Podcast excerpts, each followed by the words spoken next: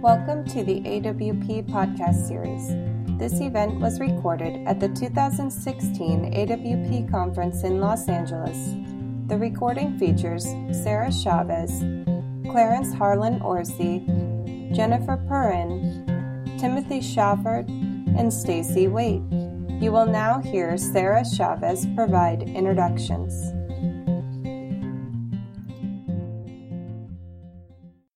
Welcome. Thank you so much for coming this afternoon. We are going to go ahead and get started. So, as I'm assuming you know, you didn't wander in just off the street and pick anywhere. This is How Gay is This Book? Teaching Queer Literature in the 21st Century. I feel very privileged that I have four amazing panelists that I deeply respect. Also, they're just really cool people, uh, as well as being smart we are going to go ahead and I will give their bios um, in the order that they'll present, and then you will hear the wonderful things that we all have to say, and then we'll have a Q&A at the end. So please do feel free to ask us questions. So our first presenter is going to be Jennifer Perrin. She is the author of three books of poetry, No Confession, No Mass, In the Human Zoo, and The Body is No Machine. Perrin teaches courses in creative writing and social justice and directs the Women's and Gender Studies program at Drake University in Des Moines, Iowa. Our second presenter is going to be Clarence Harlan Orsi, a recent graduate of the PhD program in writing at the University of Nebraska Lincoln, whose essays and fiction have appeared in publications including The Believer, N Plus One, and the Chicago Review. I will be the third presenter, and I feel really weird reading my bio, but I'm just going to do it real fast. I am the author of the chapbook All Day Talking.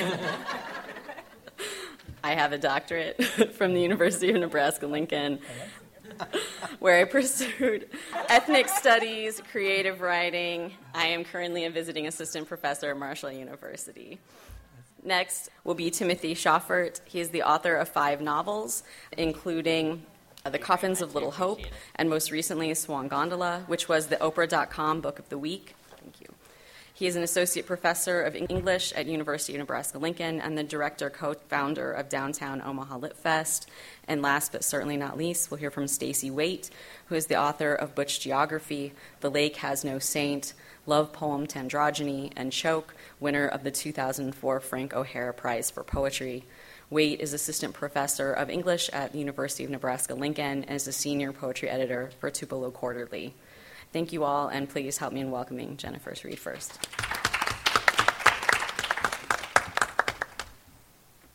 Thanks, Sarah, for bringing us all together here.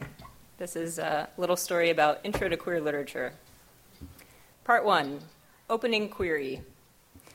On the first day of the queer literature course, I asked my students to define queer literature, to give examples of it, to name qualities or characteristics associated with it, and to state what it is not. All of the students crammed together at the whiteboard at the front of the room, and each person brings with them their set of experiences that lead them to define queer literature in very particular ways.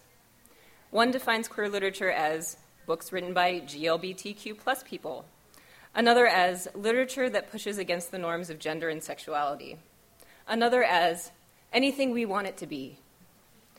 Their examples include nothing, not sure, and I don't know, I've never read any, until I say, we can define literature broadly, include television, film, not just books.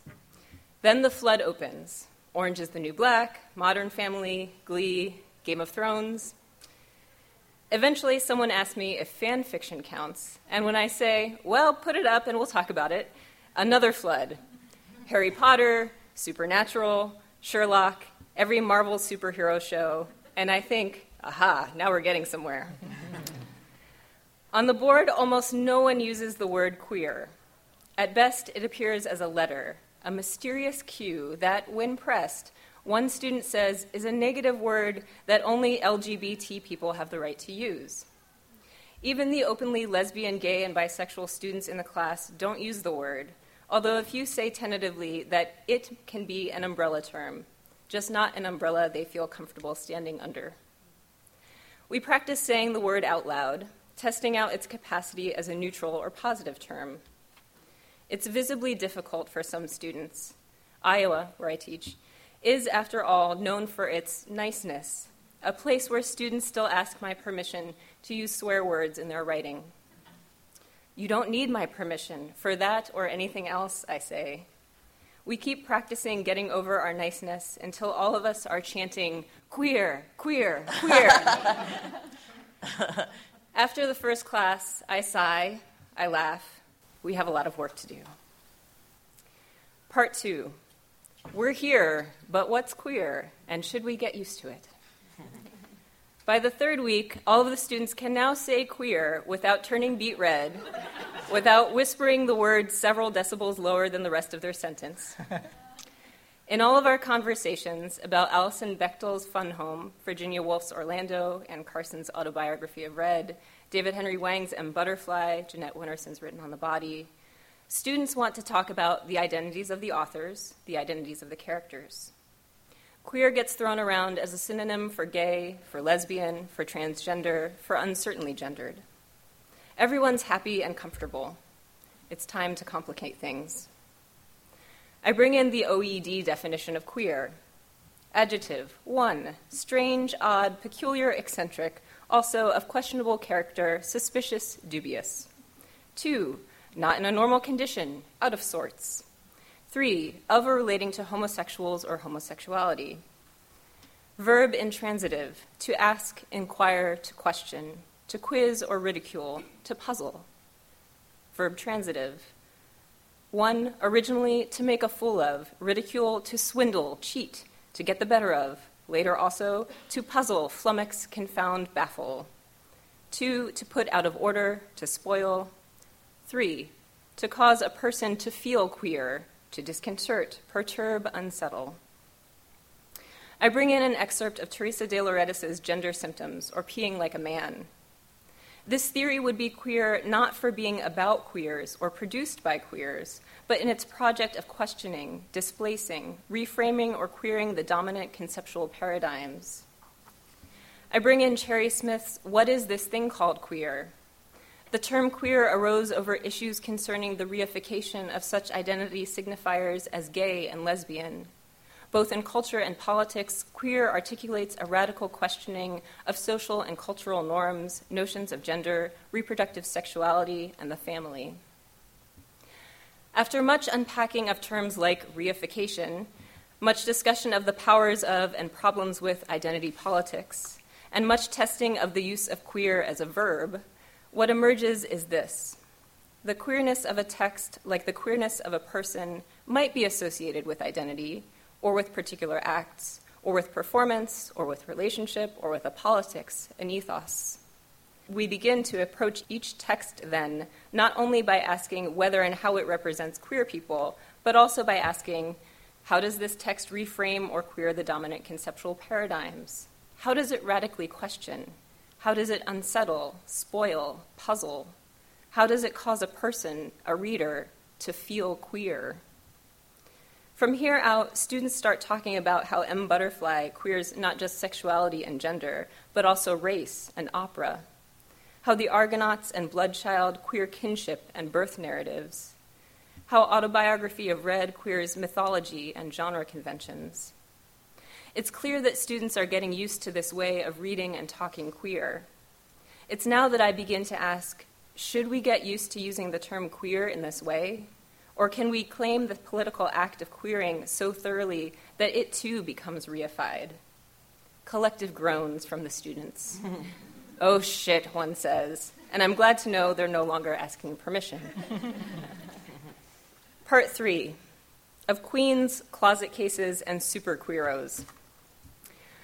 All the while, I've also been turning the question of queer literature over to the students. Can you create queer literature? Does it matter what your gender identity or sexual orientation is? Are there particular things that need to be present to make your text queer? So that we don't circle around hypotheticals, I ask them to create texts, and then we can decide. We start with a critical essay on how queerness is represented in particular texts. This gives them a space to initiate research into whether some texts have already been canonized by virtue of being repeatedly written about and theorized, and to contextualize our class conversations within a broader historical and cultural scope. A few students researched the visibility of queer characters and relationships in, quote, old films and TV shows, ones produced in the 80s and early 90s before their lived experience. A few more research how queerness shows up in texts written before the term queer, or gay, or even homosexual became a marker of identity, what signaled queerness before that language was available or imposed. Many students research cultural appropriation and the question of whether and how straight identified authors can write about queer characters without colonizing queer bodies and cultures. The popularity of this last topic, I think, is related to their second writing assignment creative writing that explores some aspect of queer identities, bodies, love, sex, families, or communities. The lesbian, gay, and bisexual students, mostly, seem relieved to have a space where they can write about their experiences, where they can imagine characters who are, to some degree, like them, or where they can explore some facet of their queerness that they hadn't thought about much before. Queer kinship ends up being a popular theme among these students. But most of the class, a small majority, identify as straight and are worried that what they write doesn't count, can't count. As we discuss this more in class and one on one, it becomes clearer that mostly they're worried about offending the queer students in the class, putting to paper something that reveals their unconscious biases, no matter how well intentioned they are. This, I explain, is part of the point of writing. How else do we begin to redress our unconscious biases unless we expose them to ourselves and to others? In the end, the straight students get around their fear of, of, offending and of appropriating queer cultures by adapting heteronormative culture to queer ends. Some reimagine fairy tales with LGBT characters. A few adapt folk tales, including a rendition of the boogeyman that makes literal the metaphor of the closet with all its danger and desire. Here, too, is where fan fiction comes back into play, as several students write beloved characters into queer relationships with great zeal when I ask if anyone was worried about appropriation or causing offense by writing slash, by putting ostensibly straight male characters into sexual relationships with each other, the students laugh. We're not making them queer, they say. There's so much queer subtext on the show, and you can't spell subtext without sex. we puzzle over whether these pieces unsettle us, how they make us feel queer or not. When we discuss the pieces written by lesbian, gay, and bisexual students, everyone is affirming. There's no question of whether their writing counts. And when I raise the question, everyone looks baffled, puzzled, flummoxed. Aha, I say, I've just queered you. A couple of students get the joke. By the time we get to the last writing assignment, they're ready for a new challenge to attempt a piece of writing in which it's not what they write that makes it queer, but how they write it. Many are interested in queering generic boundaries critical creative, verse prose, fiction nonfiction. One creates a scrapbook replete with glitter and ribbons detailing all of her sexual conquests. And we discuss how this might queer expectations about what memories are meant to be documented and shared. Another writes his text, the story of his relationship with his first boyfriend, in places where it can't be read, except through acts of destruction, stitched inside a teddy bear, arduous, painstaking attention printed on a jigsaw puzzle, and immersion drowned at the bottom of a lake. We're not sure what to call most of the works the students make, and one student wonders aloud whether not being able to name something, having no language for it, marks it as queer. Right, another says, but then if enough of us call it queer, isn't that reification?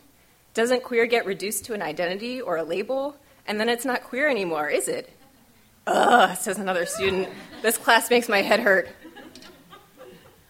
Part four Return of the Queer Cheer. We end the semester where we began, at the whiteboard, defining queer literature, circumscribing it, offering examples.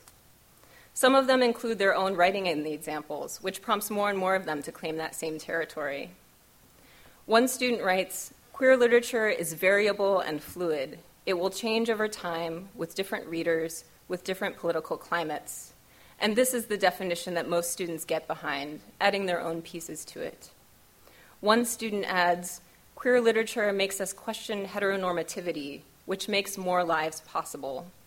And we all cheer. We all chant it one last time queer, queer, queer.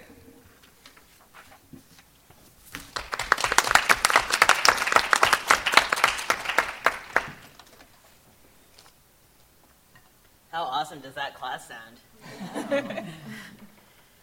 I have good students. It's an amazing assignment. Okay, so great to be here. I'm Clarence.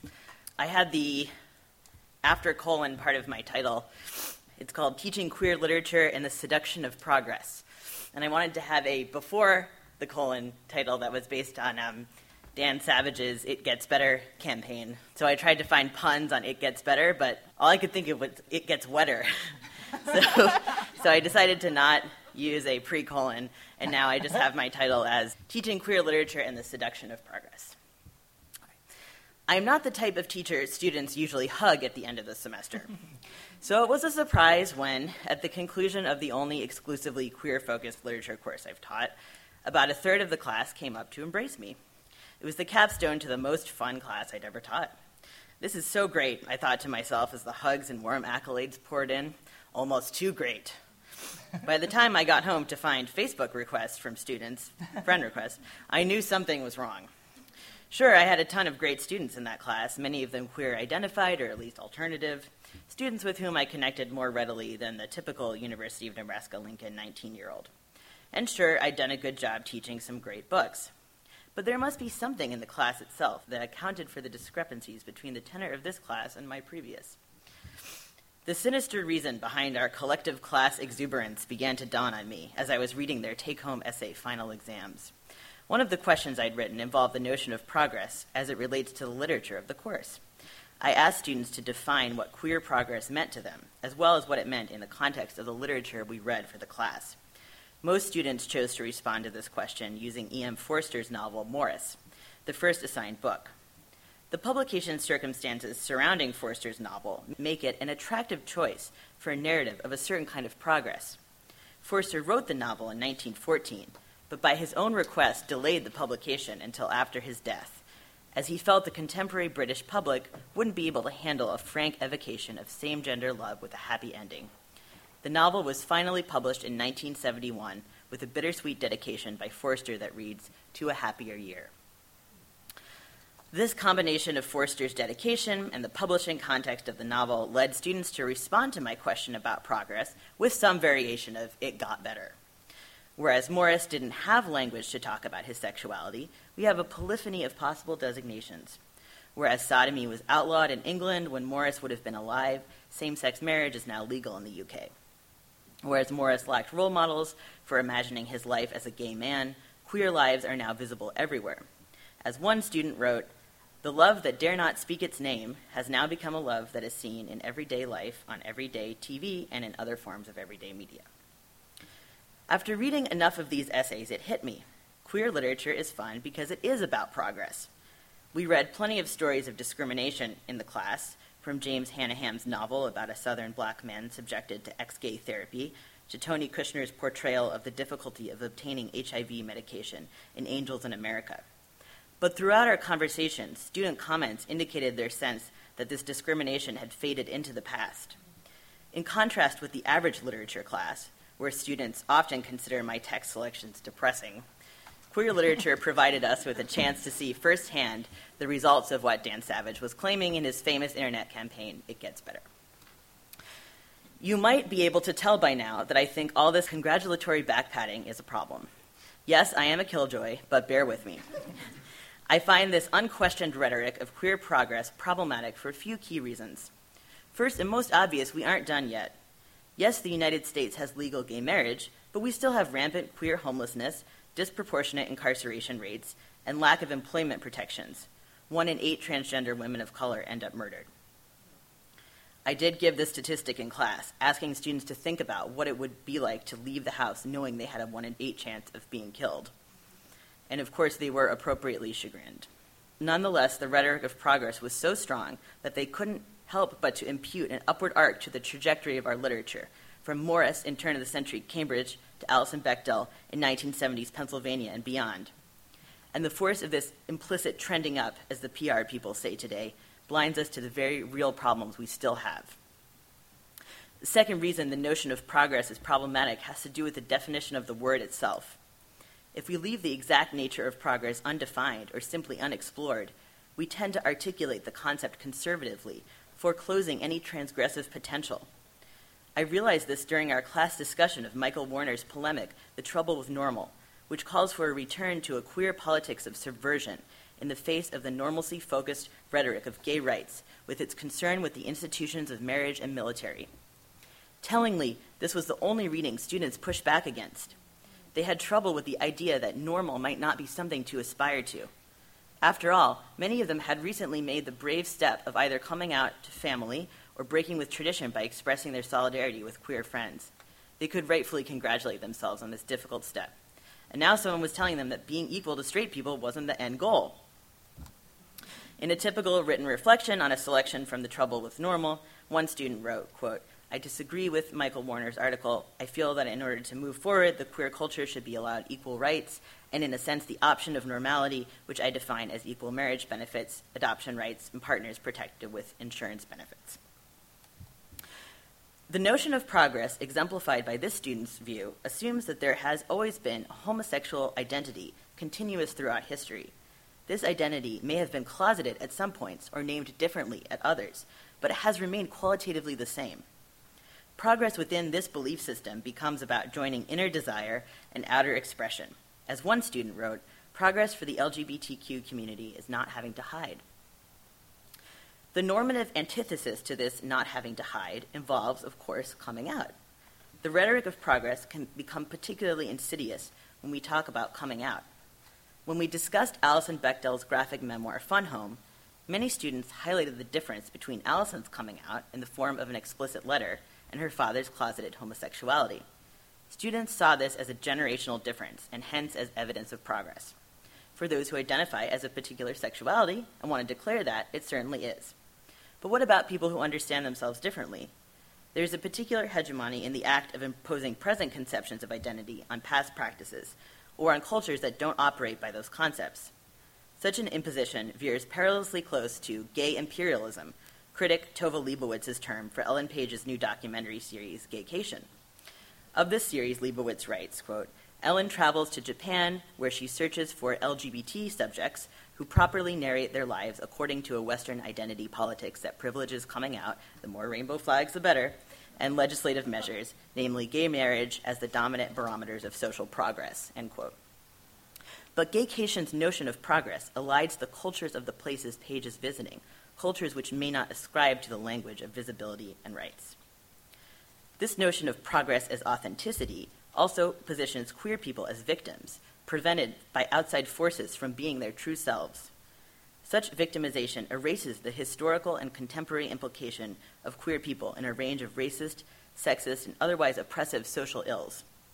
In Zami, Audre Lorde writes of her group of lesbian friends We were not of that other world, and we wanted to believe that, by definition, we were therefore free of that other world's problems of capitalism, greed, racism, classism, etc. This was not so. End quote.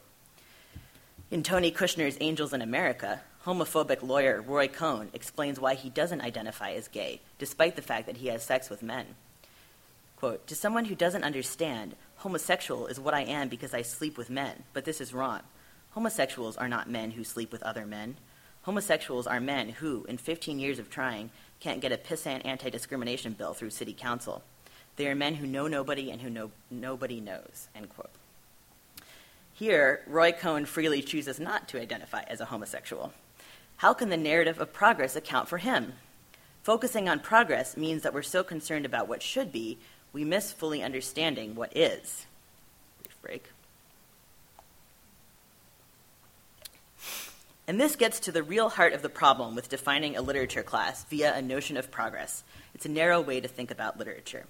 Literature classes have a range of primary and secondary objectives, including developing empathy, critical thinking, textual analysis, and cultural knowledge. The narrative of progress makes it hard to achieve all these aims. A diversity training field begins to creep in, a vaguely corporate commitment to checking the boxes of established identity instead of lingering with discomfort or nuance.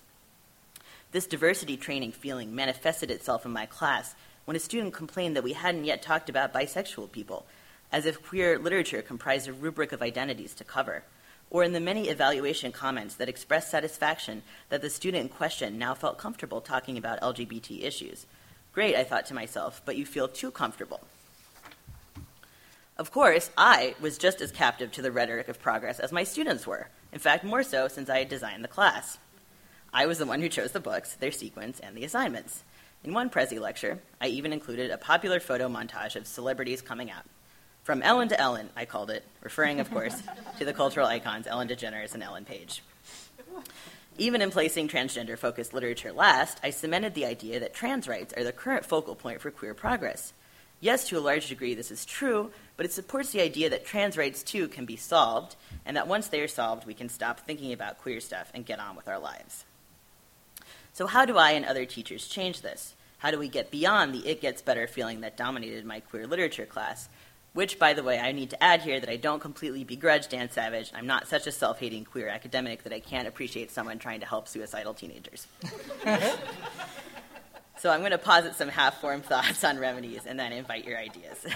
I know, because I've been hating on Dan Savage sort of for this, so it's good. I mean, yeah, ambivalent feelings. Anyway, I'd like to tackle the progress narrative from the start. This might look like an in class activity where students visually map the trajectory of queer history as they see it followed by a discussion of their maps. I also want to make sure we contextually nuance our definition of progress. Crucially, some notions of progress don't make us feel good. For example, Gary Gray, the African American evangelical protagonist of James Hannaham's novel God Says No, defines progress for much of the book as successfully ridding himself of homosexual desire. Is this a form of progress we want? No, but it's still progress to someone. I want students to understand that progress doesn't always have to involve gaining rights within the existing system, but can involve creating alternative ways of being. As Stacy Waite, whose book Butch Geography we also read in the class, writes in the voice of pregnant trans man Thomas Beatie, This is me, pregnant, and I just might give birth to a whole world, a whole nation of gender fuckers rising out of my inevitable and impossible womb.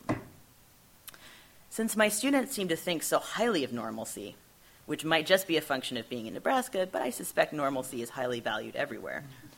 I would complicate this by talking about what we lose when we become normal. Michael Warner's book is good for this, but students' difficulty understanding his argument makes me realize we need more cultural context.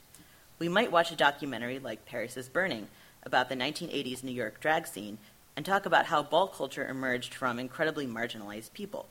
We also might address the gaze of the white filmmaker and the possibilities of fetishizing marginalized cultures. Finally, though I loved teaching all the books that I taught in that class and don't regret choosing any of them, I would like to teach the class again with an eye towards picking readings that more explicitly engage and critique the progress narrative. Contemporary possibilities might include Maggie Nelson's hybrid critical personal memoir, The Argonauts, Jennifer mentioned this, which moves beyond the queer straight divide to talk about alternative forms of embodiment and family. Or Saeed Jones's poetry collection, Prelude to a Bruise. As Jones said of the book in an interview, quote, an essential question in the collection is, how far have I come? And the events in Ferguson certainly make me wonder how far we have come from the era of sundown towns. My suspicion over the happy feeling that I had that last day in Queer Lit, coupled with my commitment to finding something wrong with that feeling, leads me to conclude, as always, that I am a Debbie Downer negative Nellie, who's always ready to take the fun out of things. My students would probably say that my personal progress goal should involve letting a good thing be. But until then, I'm going to keep critiquing. Thank you.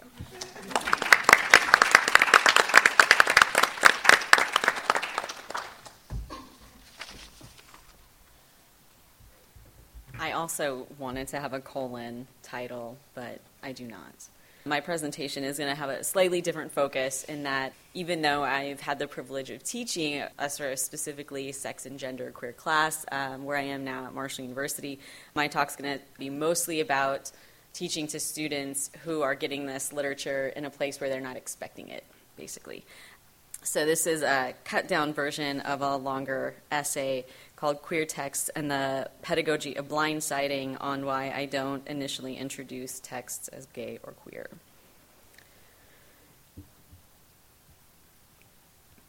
Last spring semester, I was assigned two sections of what my department calls good poems. No, this is not a class on the Garrison Keillor anthology, thankfully, but rather a title meant as a non intimidating name for an introduction to poetry as literature. The idea being, I suppose, that the students can trust that they will, in fact, be given good poems rather than the bad poems that they are forced to read in other classes. Debates regarding the merits of using a subjective adjective like good as the guiding principle for a class aside, what that vague title does is leave a wide berth of options and directions each individual instructor can take when designing their section of the class. In fact, we are encouraged to theme the material to our academic specializations. The subtitle for my good poems classes are Colorful Poems and Poets of Color. The description in the schedule of courses was specific in identifying that the class would be reading poetry from roughly 1940 to present, and all the writers identified, self identified as either Native American, Chicana Latina, African American, Asian American. What the class description did not reveal was that more than 50% of those writers would also be queer. Indeed, as one student put it in, the, in his end of semester evaluations, I quote, blindsided the class with gay poems as if reading writers of color wasn't hard enough. I was so glad he said writers of color in his evaluation. Uh, he learned. The first time I blindsided students, it was purely by accident. It was an intermediate poetry writing class, and of the five books I assigned, the first three were Adrienne Rich's The Fact of a Door Frame, Natalie Diaz's When My Brother Was an Aztec, and Rigoberto Gonzalez's So Often the Pitcher Goes to Water Until It Breaks. In around the middle of Gonzalez's collection is a poem titled After Jaime the Refrigerator Man Shot Himself, We Said about a man named Jaime who not only fixed refrigerators, but, quote, tamed and courted them, and became so engrossed in his work that, quote, lost in this complexity of soiled wires and coils, he'd suddenly look up at us as if we'd caught him working towards some forbidden pleasure. In the poem, Jaime is a man so skilled that after his death, the quote, strange refrigerators won't respond to the touch of any other man. While there is arguably nothing latently homosexual in the poem, and primarily about an immigrant Mexican man, work, labor, and suicide, there is something undeniably queer about the poem. While discussing it in class, one of the students said, I might be reading way into this because you've made us read so many gay books, but I don't think this poem is about touching refrigerators.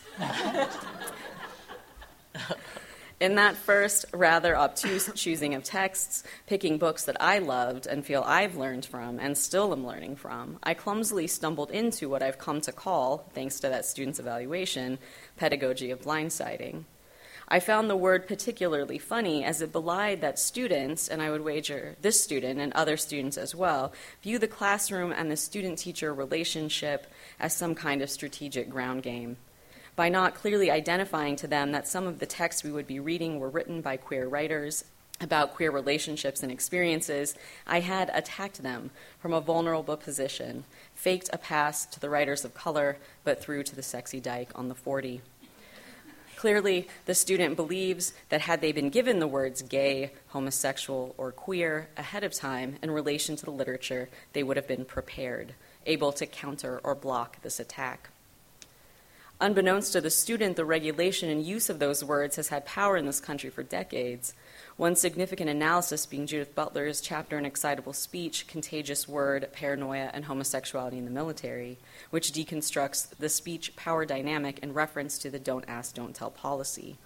In discussing the U.S. military's ban on using the word homosexual as a self descriptor, Butler points out that rather than censor the word, make it unutterable, the regulations merely attempt to, quote, retain control over what the term will mean, the conditions under which it may be uttered by a speaking subject. Butler points out the government's and therefore media's consistent use of the term brought consideration of the usage into so many unsuspecting heteronormative American households. Like my student, the government saw the word homosexual as powerful. That perception of power is precisely why I have chosen not to warn, warn students of queer content, as I know many other instructors choose to do if they're teaching queer writers and text at all in a class that is not specifically designated for that subject. Instructors I've spoken to who provide warnings in their syllabi provide language stating the class will be handling sensitive topics such as race, ethnicity, uh, sexuality, and gender. By providing this kind of warning, the instructor is validating that these subjects are taboo. To say that they are sensitive is to say that they are outside the realm of normalcy, marked as different from regular literature, which, of course, would only have cisgendered hetero white characters. My choice to not provide any kind of warning, and in fact, to not even provide background on the writers and work until after the students have begun reading the text, is my attempt to treat texts like Mayra Santos Febres' Sirena Selena, about a Dominican queer street hustler who transforms into a captivating nightclub siren, the same as I would treat any Anglo canonical character in a Bildungsroman, such as The Adventures of Huckleberry Finn, The Outsiders, or Little Women. The assumption often made is that because these are straight white characters, students won't need a warning. They'll be able to understand the plot and character motivations without priming because we have been taught that these are universal texts. They are relatable, an idea that is silly and intensely narrow understanding of the U.S. demographic and the direction the country is moving in. Students now, queer identifying or not, have far more varied pop culture, political, and professional queer examples to draw on.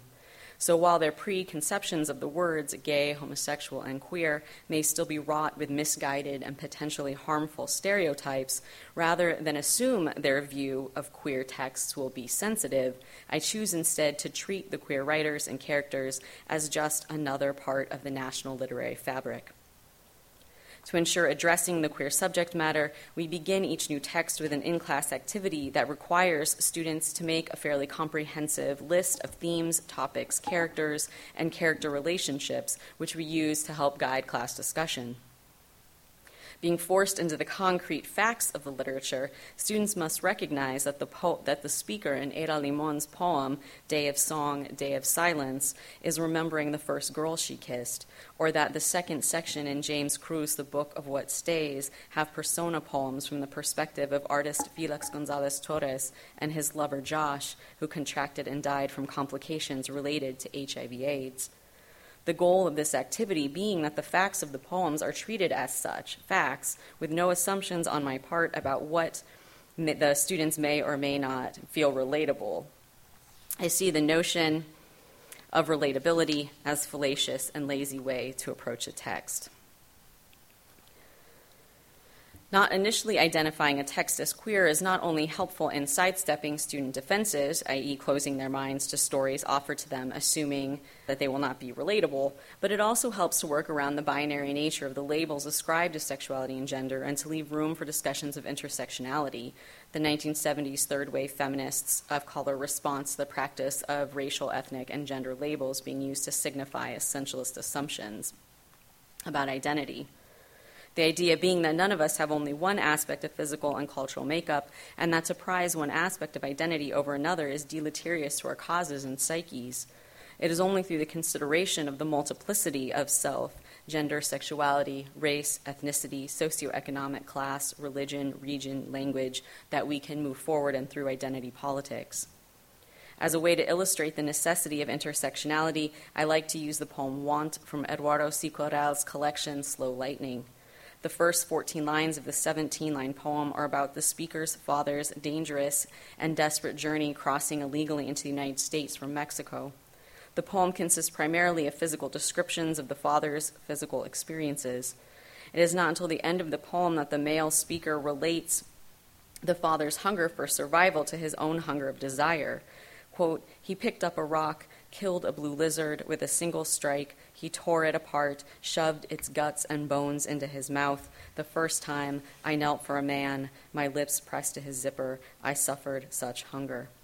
The speaker expressing a desire which was also one of survival for a gay man in a homophobic environment, and especially for a Chicano man living with the restrictive edicts of machismo. The students read this poem on their own with instructions to come to class having prepared to discuss what the poem is about.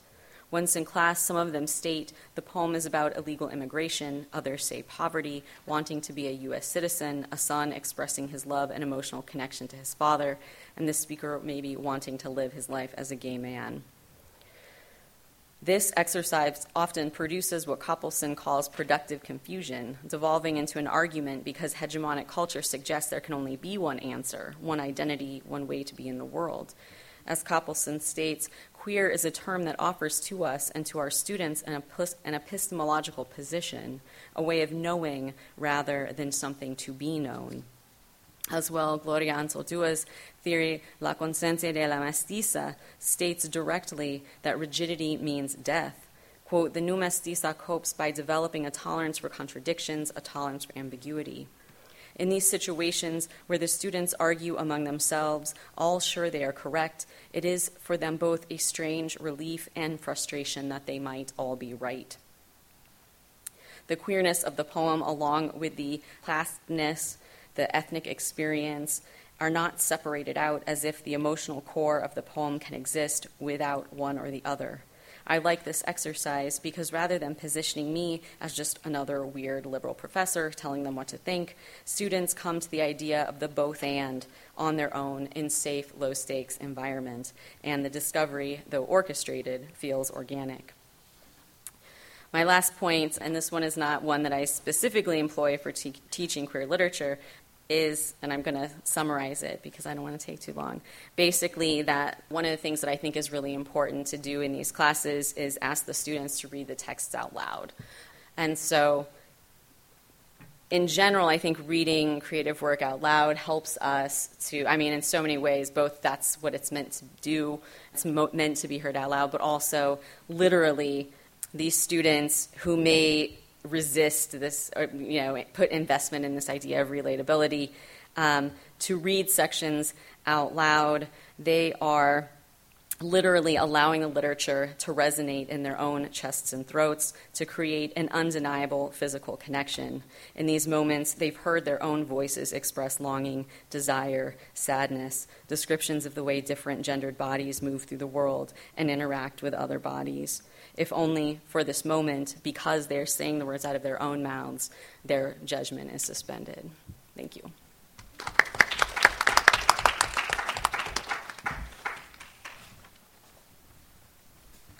Hello, uh, I'm Timothy. So I sometimes teach a, an introductory uh, queer literature course at the University of Nebraska Lincoln, and I would say it's it's mostly straight identified students. Um, and, and, they're not necessarily English majors. The, the course meets some kind of university wide requirement, like uh, in the category of people with strange ideas or something like that. I don't know.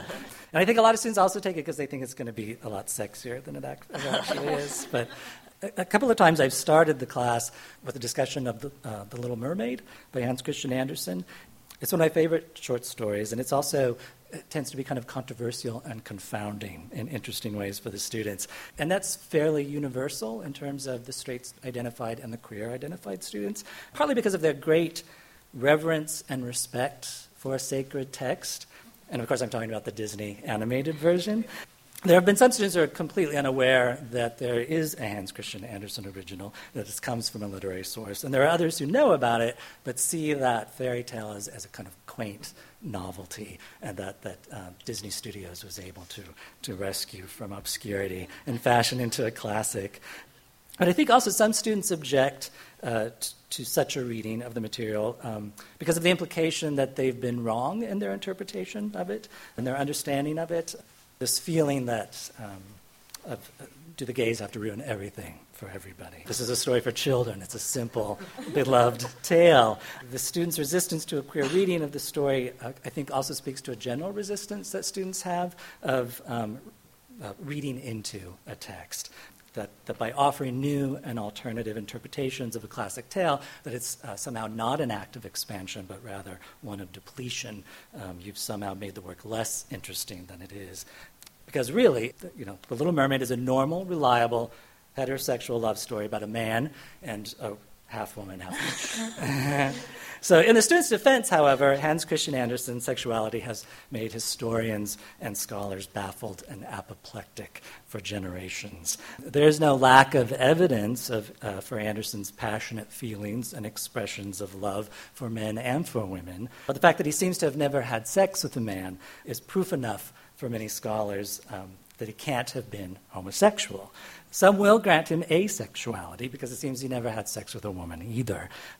But the, so the Hans Christian Andersen Center at the University of Southern Denmark hosts a website uh, with an FAQ page, and uh, in among the categories uh, of birthplace and uh, travels and money matters uh, is homosexuality. And so there, the center rigorously opposes the idea of Andersen's homosexuality, while at the same time somehow making him sound like the queerest author who ever lived.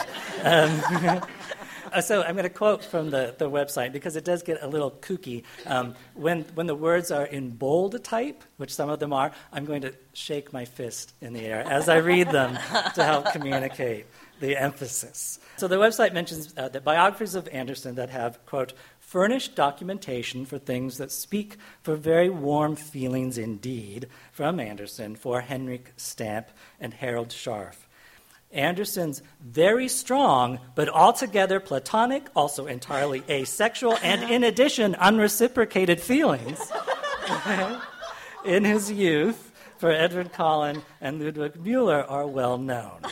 Um, so it, it goes on. So here's a quote It might be said that Andersen's feelings did not have any gender his sexuality indeed did. So they've gone from allowing for his asexuality, and now they're going to try to make the case for his heterosexuality. So, so it may be said that Andersen's feelings did not have any gender. His sexuality indeed did, as appears from many passages in almanacs and diaries. For example, in the diary from July 11, 1842, quote, sensual, a passion of the blood, which was almost animal, a wild urge for a woman to kiss and embrace, just as when I was in the Mediterranean an, exclam- an exclamation which no homosexual would make. And that's their quote. yeah. To a large extent, Andersen, uh, and I'm still quoting, to a large extent, Andersen was a spiritually androgynous person. or as Soren Kierkegaard put it, he is, quote, like those flowers where the male and the female sit on one stalk.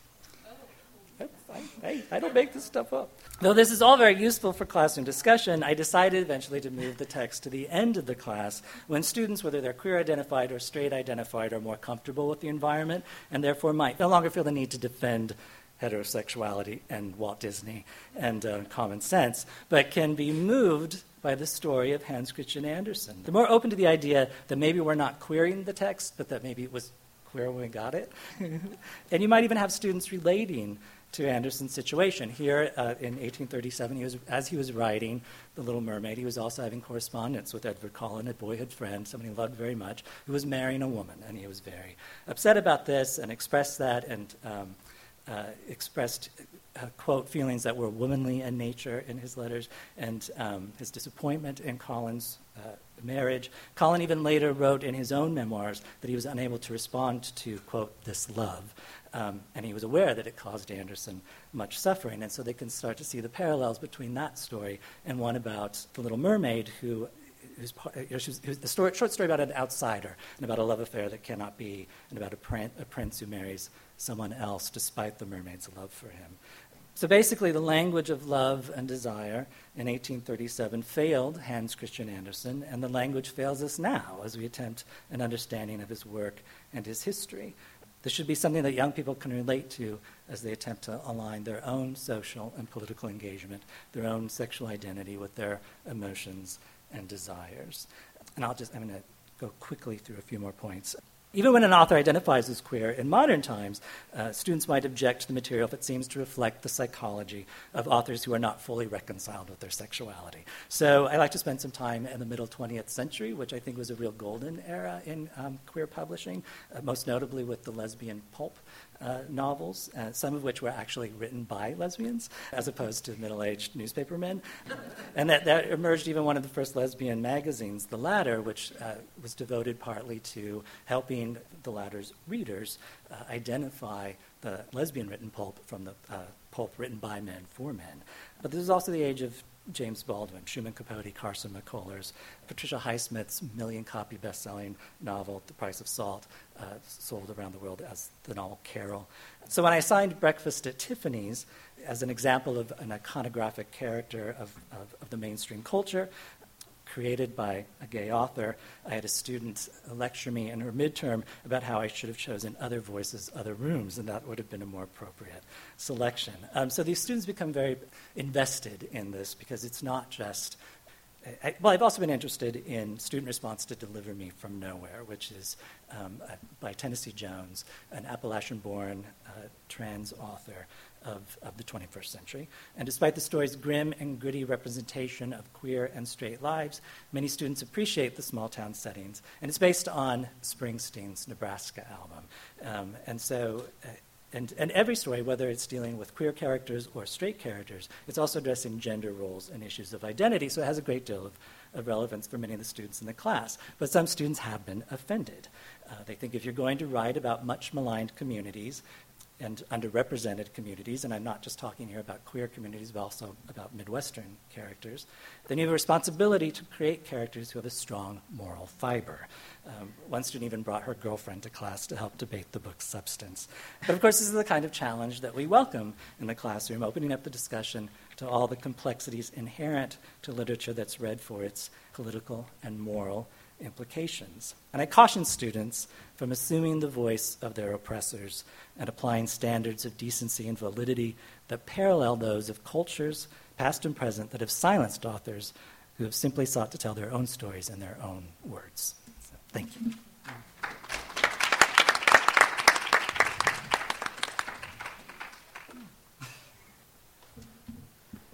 Hi, everyone.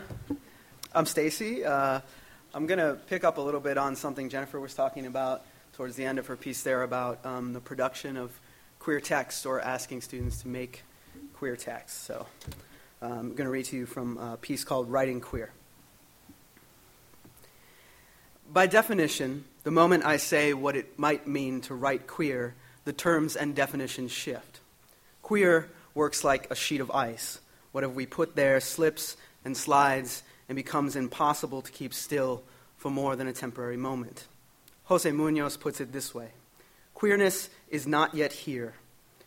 Put another way, we are not yet queer. We may never touch queerness, but we can feel it as the warm illumination of a horizon imbued with potentiality.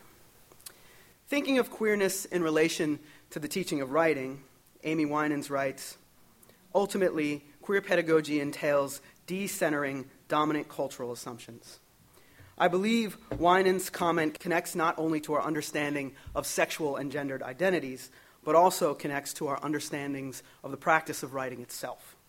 So, not only are there dominant cultural assumptions about gender and sexuality that can be disrupted by queer ways of thinking, but there are also dominant cultural assumptions about writing and text that can be disrupted by queer ways of thinking and composing.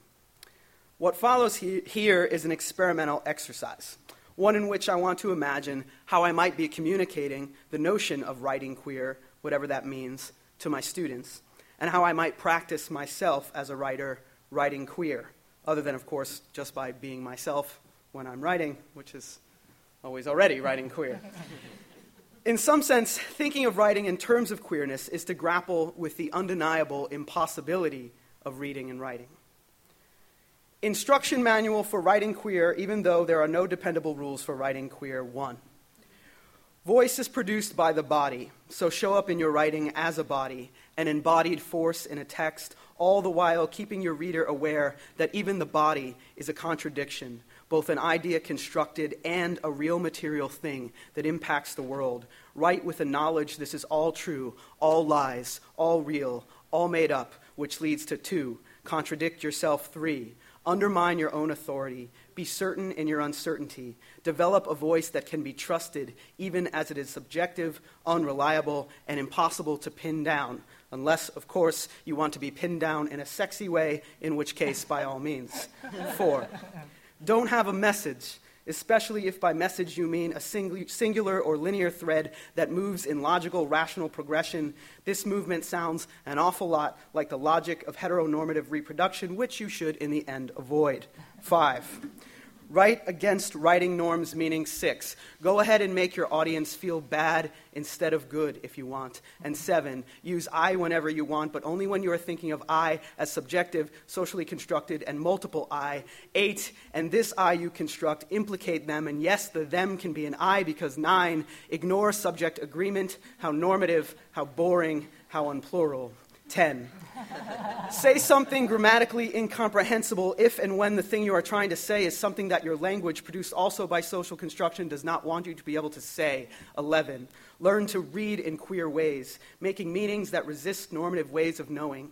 Eve Sedgwick's essay, Queer and Now, describes becoming a perverse reader as a prime resource for survival for queer readers. We need there to be sites where the meanings don't line up, she says. 12. Without the ability to develop and cultivate alternative ways of reading and composing, I might be dead. I grew up with the sense that there was something strange about the ways I interpreted the world. There's something wrong with that kid, my father would say to my mother when I'd curl up under the basement stairway, snug safe in my Yankee cap and my brother's jeans, reading biographies of great baseball players, or reading the Three Investigators detective series. In these books, I saw the boys and men I wanted to be. Jupiter Jones, the kid detective, was chubby and smart, with an inability to stay away from mysteries. I'm not sure what my father meant, whether his something wrong with me was referring to my reading habits or my gender disobedient behavior. But I knew one thing for sure my father and I were very different readers. 13. I was in love with my father's secretary. I was eight years old. Lori would let me sit in her desk chair and answer the phones. I drew pictures of Lori and me going to the beach and to sporting events. But I would code the drawings, placing hidden images in them the way I'd seen done in Highlights magazine. I knew to hide the images of my love for Lori because I once heard her express disgust for the UPS woman, Charlie, who looked like I could imagine myself looking as a grown up, uniformed neatly, short, spiky hair, a voice as deep as my father's, tattoo on her forearm. Charlie walked like a soldier, but Lori said she was a weird dyke, and I figured I was one of those too, so I drew pictures of Lori and I at the beach. I hid some wedding bells in the sun, violins in the trees, and sometimes I drew the bow tie I'd be wearing on the handle of Lori's purse. Sometimes I'd take my shirt off while washing the cars in the driveway with my brothers, who were kind enough to leave me be, as I'd lie down on the wet blacktop, my shoulder blades cooling in the swirl of water.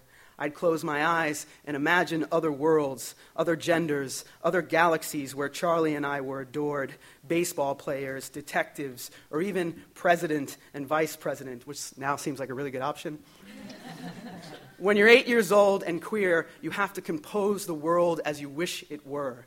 You have to be an inventive reader. You have to fantasize more wildly.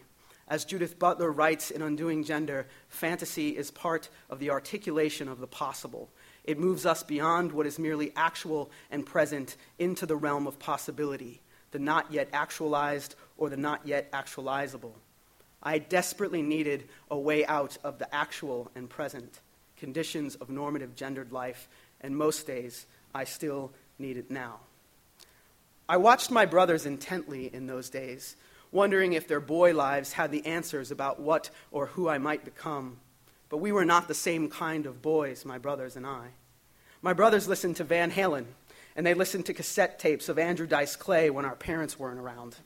They thought this guy was hilarious, and they, kept, they kept repeating his nursery rhymes in their heaviest versions of New York accents. Jack and Jill went up the hill, each with a buck and a quarter. Jill came down with 250. Oh! And they would laugh and punch each other in the arm. I wasn't stupid, so I got the joke, like Jill was some sort of hooker or something. But I thought it more likely that Jill kicked Jack's ass and took his money to buy her girlfriend a charm bracelet.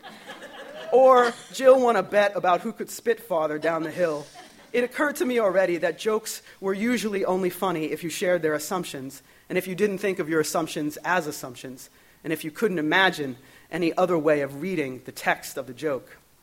But this is supposed to be an instruction manual. 15. I could say I teach students to read and write in queer ways to change the way my students see, the way they look at what they see. I could say this and it would be true. I could say that I want to change the way my students see because it will make them better writers, better poets, more informed, more critical, more capable of reading their surroundings, and this might also be true. 16. My work as a teacher and writer focuses on queering and queer pedagogy, so in many ways, I ask my students to queer, to see things more queerly. And I could say that seeing, reading, and writing queer is important to any intellectual or creative pursuit because to see this way means not to make one dimensional interpretations. I could say that to see this way means to make more layered, dialectical, even contradictory interpretations. I could be very convincing about the ways all these kinds of interpretations are better, smarter, than they are. 17. I could also say, if I'm being honest with myself, that I teach my students to see differently, or I try to, because I want to be safer in the world. And to a degree, I think each of us teaches for at least partly this reason. The truth is, I teach queerly to make the world more bearable for myself, which means, for me, to make readings of the world more queer, so that I might live more safely and more possibly inside it. Judith Butler tells us that in order to be considered human, to be considered a life, and to have what she calls a livable life, one's being must be recognized, must be legible within the field of constraints that shape what we can and cannot see. And as a half man, half woman who stands in front of perhaps 50 to 100 college and high school students each year, I teach them to write in queer ways because I want them to stretch the field of constraints from which they see. I teach them to see me. And I try to teach them to see what seems unseeable, to read what seems illegible, to say what seems unsayable. And I'd like to think that I encourage them to do this in every way when they are looking at anything. So, in this sense, I want to teach to make the world more bearable for others too, because somewhere in me is a theory that if we can teach our students queer imagination, queer writing, queer reading, if we can encourage them to cultivate queer interpretations, if we can help them imagine other queerer worlds, then perhaps more queers will survive. But wait, Stacy, you might say, if everyone can write queer, doesn't queerness, as Jennifer talked about, lose its meaning, appropriated by all and rendered meaningless in the bad way instead of meaningless in that good, shifting definitions way like we all like it to? Sometimes I get very tired of this question about who queerness belongs to and how it can't be belong to everyone. But that worry, that worry that somehow everyone in this world will someday look at things in queerer ways all the time, that worry that then queerness will be the norm and therefore or not queer anymore, I would love to actually have this problem. to one day think to myself, oh shit, now everyone is writing queer. Just what will we do? Thanks.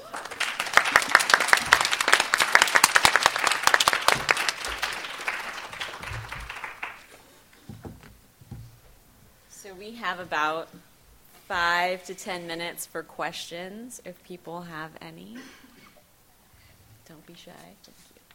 Timothy, you sort of alluded to this. I'm just curious from others about where queer lit classes fall in your curricular structures. I've been, I just been thinking about that a lot lately, like general education, undergraduate, courses for majors, pure electives, which are kind of cool, but also have like a, sometimes a visibility enrollment problem or not. So I was just curious if you noticed anything about that or at least in Nebraska, Tim and I are actually at work on this right now. One thing we're doing is trying to change the title of the lesbian and gay lit course to queer lit, and then also coming up with a series of courses so that students they have concentrations at, at University of Nebraska so that students could concentrate in queer studies as part of their English major. So we're working on that. It's slow. There's all this bureaucratic stuff and these things we have to submit and blah blah blah. But but in terms of the requirements, I think it's what does it count for? It's like some kind of diversity re- requirement. Is that what the Diversity, yeah. So. yeah? So I mean, I don't know. Those requirements make me nuts anyway. I mean, if you ask me, every single class in every humanities class should count as the diversity requirement, and if it doesn't, you should get fired. there's something very like not queer about curricular. Yeah. yes. So, Yes. So I just yeah. Yeah. So I just wanted to say that that was really great, all of you. I learned a lot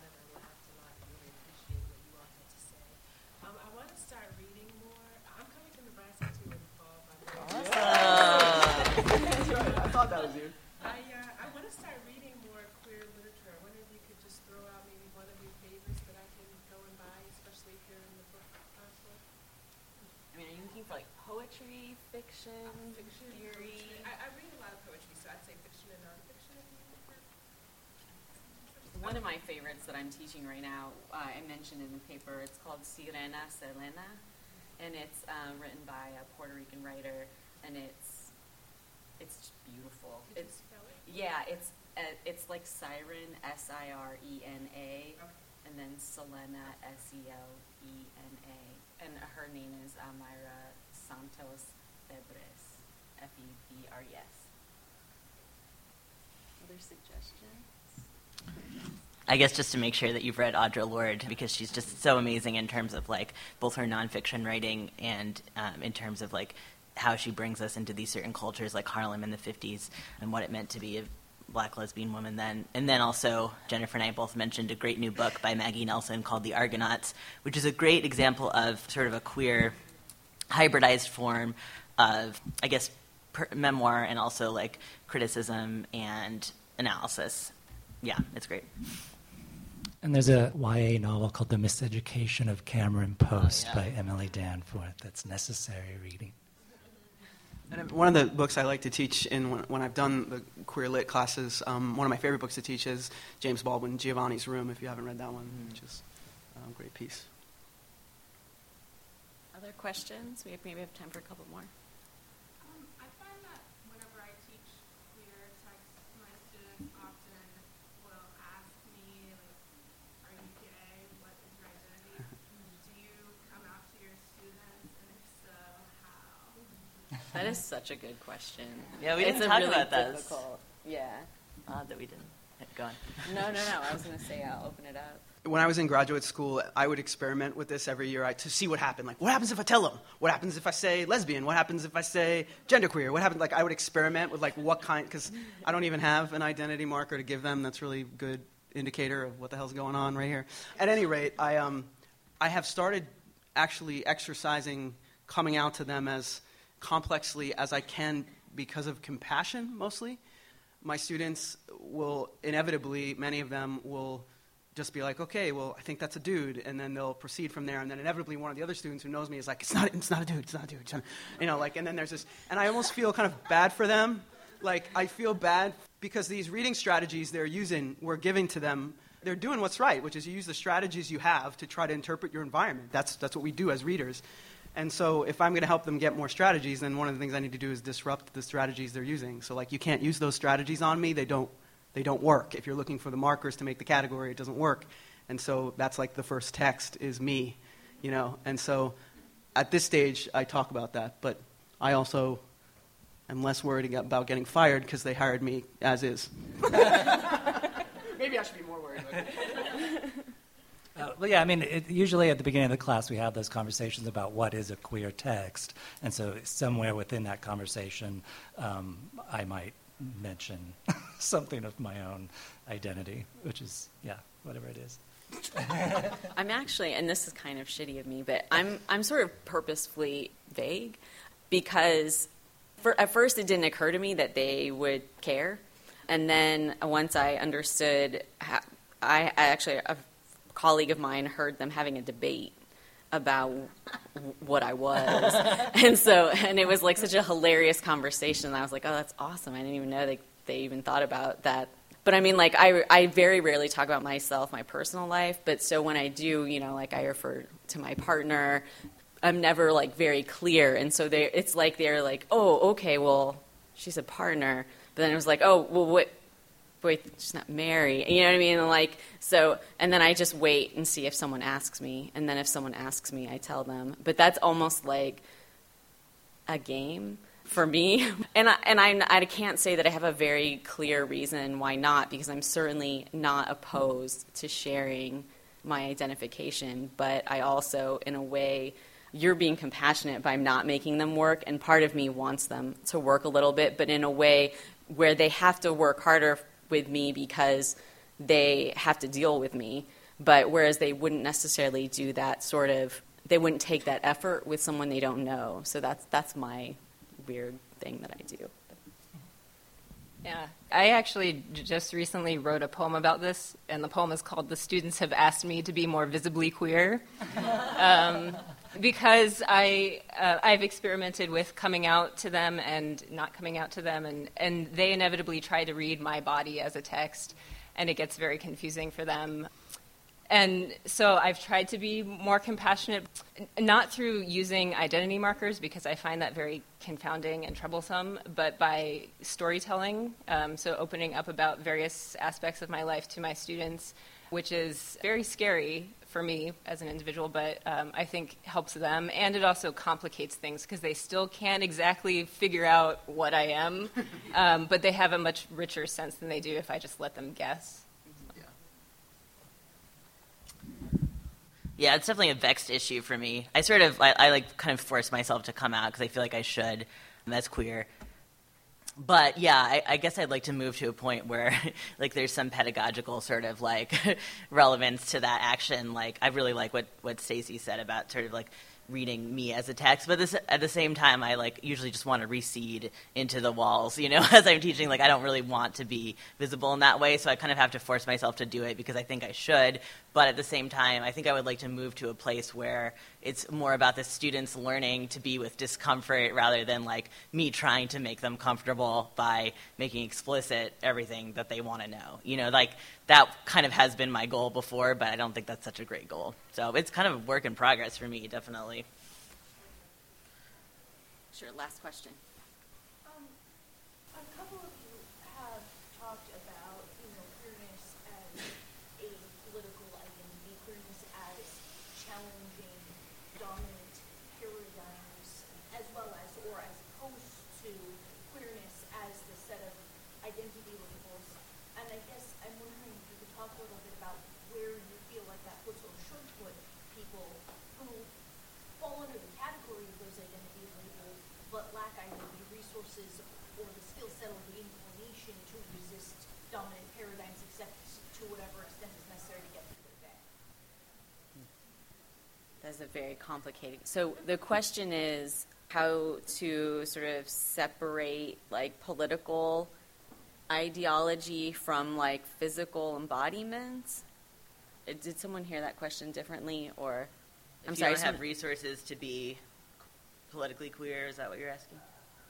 Yeah, it's a really complicated, good question. Well, I guess for me, teaching, it's really important that all my students learn how to resist dominant paradigms, whether those students identify, so whether they have to deal with the fact that their body does it on its own every day is kind of irrelevant to me in the sense that I feel like it's the work of being a thinking individual. And I do think that when people aren't at the work of resisting what's being handed down to them as the way it's supposed to be, whether that's in terms of their bodies, their gender expression, their sexuality, you know, racial norms, whether that's in terms of writing, reading, what they should read and write. Like, I want to raise a generation of little radicals that are like, no, every time somebody does that, even if it's me that's doing it, you know, like this idea that that, resistance is like a way of thinking, a way of moving through the world. And that, to me, that's part of what I guess I'm trying to teach. So. I was just going to say very quickly that I recognize that the, the university, eh, where you know we're all teaching in university spaces, and that is has its own kind of eh, privilege associated with it. So the, the ways in which this, the students and the space that I'm creating is a space where we can all um, test out what it means to feel queer, to write queer, to read queer in a way that we can't always in other places.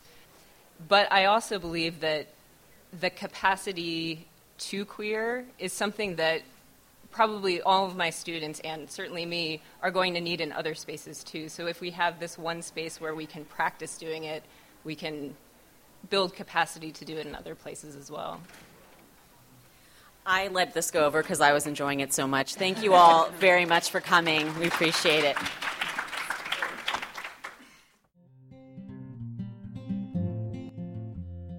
Thank you for tuning in to the AWP podcast series. For other podcasts, please visit our website at www.awpwriter.org.